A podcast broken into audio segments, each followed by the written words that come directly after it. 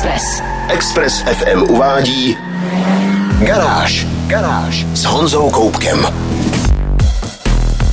Dnes mám pro vás zprávy o zajímavých Volkswagenech na aktivní dovolenou, o super exkluzivním Rolls Royceu, připravovaném Volvu, jaké tu ještě nebylo, a nejrychlejším SUVčku od Porsche. Nejdřív ze všeho ale nasednu tentokrát ne do auta, ale na čtyřkolku. Otestoval jsem totiž Polaris Sportsman 570 EPS. Já jsem Honza Koubek a vítám vás v garáži na Expressu. Test mezi plynu pražské dopravě nesmysl, na kde kterém statku pomocník k nezaplacení. I tak by se dala charakterizovat dnešní moderní terénní čtyřkolka. Najde se samozřejmě spousta lidí, kteří si podobný stroj koupí i pro zábavu, ale jeho hlavním posláním je práce. Měl jsem možnost se projet v pořádném terénu na Polarisu Sportsman 570 EPS, který patří k těm vůbec nejprodávanějším modelům u nás. A zjišťoval jsem, čím to je. Nejdřív pojďme vyřídit legislativní záležitosti. Sportsmana můžete mít ve dvou verzích. Ta dražší má vzadu diferenciál, nemá omezovač rychlosti a můžete ji řídit jen pokud máte řidičák na velkou motorku bez omezení. Daleko víc se ale prodává verze homologovaná jako malotraktor kategorie T3B. Na ní můžete jezdit s normálním řidičákem na osobák, má omezovač na 60 km za hodinu, což ale zejména mimo spevněný asfalt opravdu bohatě stačí. Zadní kola jsou spojená napevno, což v terénu taky nevadí a navíc na ní legálně ani nemusíte nosit helmu. To bych ale osobně rozhodně neriskoval a ani nikomu nedoporučoval. Polaris má totiž vzduchem chlazený jednoválec o objemu 567 kubických centimetrů a výkon celých 43 koní. Když pořádně zamáčknete páčku plynu u pravého řidítka, umí vyrazit víc než hbitě. Standardně má poháněnou zadní nápravu, ale můžete si připojit i předek. V tomto případě nejde o stálou čtyřkolku, přední kola se automaticky připojují jen když je to potřeba, ale funguje to velmi rychle a velmi dobře.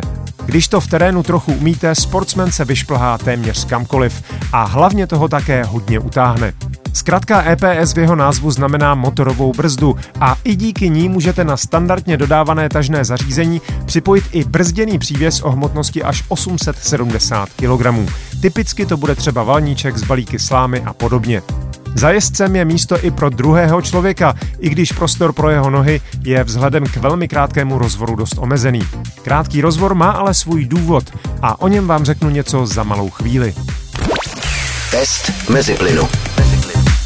Posloucháte Garáž na Expressu a já testuju Polaris Sportsman 570 EPS, což je terénní pracovní čtyřkolka. A v tomto případě terénní znamená skutečně terénní. Jeden z nejkratších rozvorů a nejvyšších světlostí mezi soupeři znamená nejlepší přejezdový úhel. Zdoláte i velké ležící klády, aniž byste zůstali vyset za břicho. Sportsman má také nejostřejší raid, posilovač řízení se třemi režimy a sofistikovanější přední nápravu, takže s vámi v těžkém terénu tolik nehází. Na celkově bytelnou konstrukci jsou připevněné podobně bytelné nosiče. Ten přední unese 41 kg nákladu, zadní 82 kg, což je obojí až dvojnásobek, než zvládnou někteří soupeři. Na zadní nosič navíc v rámci akce dostanete velký uzavíratelný kufr, který poslouží i jako opěrka pro spolujezdce. Jestli jsem na sportsmenu našel nějaké nedostatky, byly spíš malé. Plyn je naladěný hodně ostře a musíte s ním zacházet velmi jemně, což v terénu není někdy nejjednodušší. Je také potřeba si zvyknout na ovládání brzd, které je úplně jiné než na motorkách. Vpravo máte páku nožní brzdy, která ale brzdí pouze zadní nápravu. Na řidítkách je páčka pouze vlevo a ta brzdí všechna kola naraz. Také volič automatické variátorové převodovky, což je dlouhá páka u pravého kolene, má občas trochu hrubší chod a vyžaduje sílu při zacházení. To jsou ale všechno věci, které uživatelé čtyřkolek berou celkem za běžné. U Polarisu se navíc dá pochválit fakt, že při stavbě pracovního stroje myslí na jeho reálné využití. Na rozdíl od některých soupeřů nenabízí litá kola, která sice vypadají krásně, ale když s nimi v terénu narazíte na větší kámen, což se zkrátka stává, tak je prostě zničíte. Zatímco černý plechový ráfek na Polarisu se dá relativně snadno opravit. Stejně tak sportsmana nedostanete ve fešáckých barevných metalízách nebo divokých polepech, ale pouze v obyčejných nemetalických barvách, konkrétně v bílé, oranžové a tmavě zelené. I to má ale svůj praktický důvod. Pracovní čtyřkolky se totiž v terénu velmi snadno poškrábou, ať už o větve nebo o odletující kameny. A zatímco laky a polepy dojdou snadné úhony, Polaris ve skutečnosti není lakovaný. Používá probarvené plasty, na kterých škrábance nejsou tolik vidět. Nakonec jsem se ještě dozvěděl, že Polaris nedávno trvale snížil ceny a tak je s většinou konkurence srovnal nebo je dokonce o pár tisíc až desítek tisíc levnější. Další detaily se dozvíte na garáži CZ, ale také v přímém srovnání s konkurencí od Segway a CF Moto, které jsme natočili na YouTube kanál Tisíc koní. Garáž s Honzou Koupkem. Volkswagen, respektive jeho divize užitkové vozy, představil hned dvě nová auta pro lidi, kteří rádi tráví svůj čas na cestách. Prvním z nich je nový Multivan California. Zatím jde o koncept, ale podle vyjádření značky je velmi blízký sériové podobě, která by do prodejen měla dorazit v průběhu příštího roku. Vychází pochopitelně z prodloužené verze současného multivanu, má plnoformátovou výklopnou střechu s hliníkovým vrškem a stěnami z tkaniny a na oba boky přidává výsuvné markízy. Na rozdíl od předchozích Kalifornií má zadní posuvné dveře na obou stranách. Dosud mýval jen za spolujezdcem, zatímco za řidičem byla kuchyňka. Ta je teď posunuta více do zadní části, takže po zastavení můžete otevřít oba boky. Přední sedačky lze otočit o 180 stupňů, zadní sedačky jsou tentokrát samostatné a také výjimatelné, pokud byste například chtěli převážet větší sportovní náčiní. Volkswagen přidal úložné prostory a ve výklopné střeše najdete lůžko s pružinovými matracemi. Pro zákazníky, kteří rádi cestují po odlehlejších oblastech a mimo pohodlné kempy, připravil Volkswagen Amarocka Pan Americana. Terénní pickup na ještě o něco víc zvýšeném podvozku s terénními koly Delta a offroadovými pneumatikami si na korbě veze nástavbu jihoafrické firmy Alucap.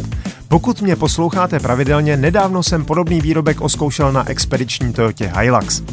Případě Amaroku jde ale o trochu jinou koncepci. Na střeše je pořád jednoduše výklopný stan, ale leze se do něj po vnějším žebříku, nikoli vnitřském vozu. Na korbě pak najdete výsuvnou vnější kuchyň a spoustu dalších úložných prostorů. K dispozici je i obří markíza rozavírající se do úhlu 270 stupňů, tedy kolem celého jednoho boku a zádi auta. Přidat můžete světelné rampy, naviják, solární panely a další vymoženosti pro život mimo civilizaci. Více informací o obou modelech najdete na garáži CZ. Garáž. Posloucháte Garáž na Expressu. Automobilka Rolls-Royce představuje další na zakázku vyrobený kabriolet. Na rozdíl od modelů Sweptail z roku 2017 a Boattail z roku 2021 však nový Droptail není založený na žádné stávající platformě. Dostal svůj vlastní nově vyvinutý základ z vysokopevnostní ocely, slitin hliníku a karbonových vláken. Což nezní nijak výjimečně, ovšem jen do chvíle, než zjistíte, že Droptail nebude sériovka, vzniknou pouhé čtyři kusy. Dvoudveřová karoserie si bere designovou inspiraci od karosářů z 20. let 20. století. Vůz má dlouhou příď i dlouhou záď, protože interiér je tentokrát výhradně dvoumístný. Lak vozu, jehož fotografie automobilka zveřejnila a vy si je můžete prohlédnout na webu garáž.cz, má nádherně temně karmínovou barvu, inspirovanou odrůdou tzv. černé růže Black Baccara a podobně je laděn i interiér. Jeho vývoj od prvotních skic přes výběr materiálů a barev až po finální kompletaci trval prý přes dva roky. Jen dekor palubní desky s motivem padajících okvětních plátků musel zabrat spoustu času. Je totiž z pravé dřevěné dýhy a skládá se z 1600 dílků. Kožené čalounění dosahuje kvality, jaké jsou schopní pouze u Rolls-Royce. Převládá tmavě červená kůže True Love, ale doplňují také černé plochy Mystery, například na vrcholu palubní desky, kde opticky navazuje na černou přední kapotu. Typické hodiny na palubní desce jsou tentokrát od firmy Audemars Piguet. Lze je z palubní desky vyjmout a nosit na ruce. Pod kapotou je známý vidlicový 12 válec o objemu 6 a 3 čtvrtě litru a výkonu přes 600 koní. Přesné údaje automobilka neuvádí, protože na nich vlastně nezáleží. A cena? Jistě vás nepřekvapí, že nebude pro smrtelníky. 25 milionů ještě nezní tak hrozně, když je to auto s vlastní nově vyvinutou platformou. Háček zde spočívá v tom, že jde o 25 milionů dolarů, tedy v přepočtu přes půl miliardy korun. Famozní stroj si můžete prohlédnout na www.garage.cz. Garáž. Volvo je známé především svou bezpečností, ale v posledních letech také svými nádhernými interiéry, využívajícími poznatky skandinávského nábytkářského designu. Díky nim to uvnitř nezřídka vypadá jako v moderním obýváku.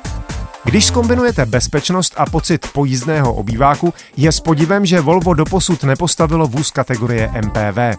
Důvod je ovšem poměrně jednoduchý. Automobilka proto zkrátka nikdy neměla vhodnou platformu.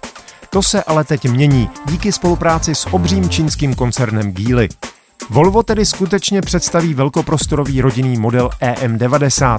Jehož základ poskytne před časem uvedené čínské MPVčko Zeekr 009, o kterém jsem tu mluvil před několika měsíci. Zeekr je mladá značka, ale její prodeje na domácím trhu raketově stoupají a do roku 2025 chce prodávat 600 tisíc aut ročně a to po celém světě. Samotný model 009 je velmi zvláštní a nejsem si úplně jistý, jak by se v Evropě ujal. Nicméně Volvo slibuje kompletní přepracování vnějšího i vnitřního designu. EM90 bude zkrátka pravé Volvo. Jako už tradičně bude kombinovat přírodní a recyklované materiály od dřeva a hliníku přes ovčí vlnu kombinovanou s polyesterem z recyklovaných petláhví a tak dále. Zeekr nabízí ve svém autě 30 různých sofistikovaných jízdních a bezpečnostních asistentů, ale jak znám Volvo, všechny ještě pečlivě přeladí a možná i přihodí nějaké vlastní. Ještě jsem nezmínil pohon. Zeekr 009 je samozřejmě plně elektrický, ale vzhledem ke své velikosti může pohodlně vozit i akumulátor o kapacitě 140 kWh, který zajišťuje dojezd přes 800 km, a to i přesto, že vůz pohání elektromotory o celkovém výkonu přes 500 koní. Se stovkou za méně než 5 sekund to zřejmě bude pořádně splašený skandinávský obývák. Parametry se samozřejmě v případě Volva mohou ještě změnit. Navíc se prozatím hovoří pouze o prodejích v Číně a jestli auto přijde na evropské trhy, není zatím úplně jasné. Podle mě by to byla škoda. Elektrická MPVčka by tu potřebovala trochu konkurence. Na první videoteaser Volva EM90 a fotky Zeekru 009 se můžete podívat na webu garáž.cz. Garáž s Honzou Koupkem. Porsche představilo nejvýkonnější SUV ve své historii.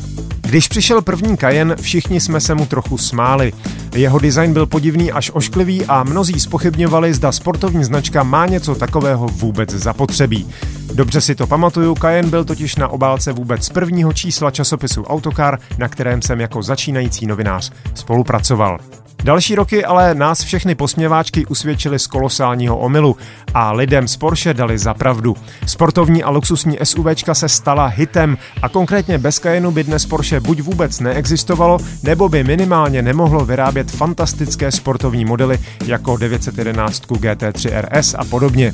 Cayenne je stále nejprodávanějším modelem značky a spolu s menším crossoverem Macan tvoří téměř 60% prodaných vozů Porsche.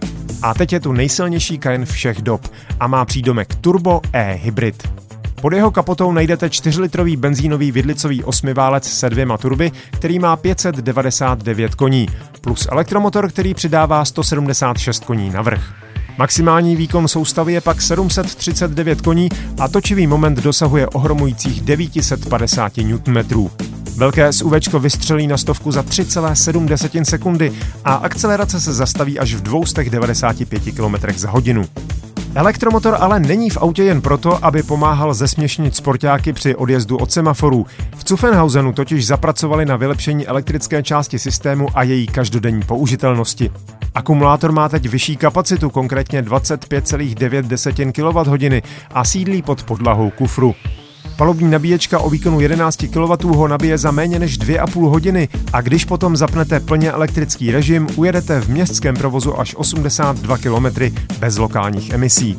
Vůz je k dispozici v obou karosářských variantách, tedy i jako Cayenne Turbo E Hybrid Coupé, ke kterému navíc můžete dostat GT paket s podvozkem o 10 mm sníženým, přeladěnou přední nápravou a karbon keramickými brzdami. Tohle auto už pojede 305 km za hodinu a na stovku akceleruje o desetinku sekundy dřív. Na základní modely si připravte kolem 4,5 milionu, kupé s GT paketem bude za 5 milionů 300 tisíc. Fotogalerii a další podrobnosti najdete na garáži CZ. Express. Express. To bylo z dnešní garáže na Expressu všechno. Další díly najdete na všech podcastových platformách. Nezapomeňte se přihlásit k odběru a díky, že nás posloucháte. Videa a fotky k dnešním novinkám, stejně jako další nálož informací z motoristické branže, najdete jako tradičně na www.garage.cz. Video, ve kterém jsem srovnal čtyřkolku Polaris Sportsman s jejími soupeři, najdete stejně jako i další testy aut a motorek také na novém YouTube kanále Tisíc koní, kam vás tímto srdečně zvu. Co nevidět se tam objeví i nový vlog o elektrickém Rolls-Royce Spectre, do kterého jsem si mohl sednout. Díky za pozornost, mějte se báječně, buďte zdraví, jezděte rozumně a na Expressu naslyšenou zase za týden. Garáž na Express FM.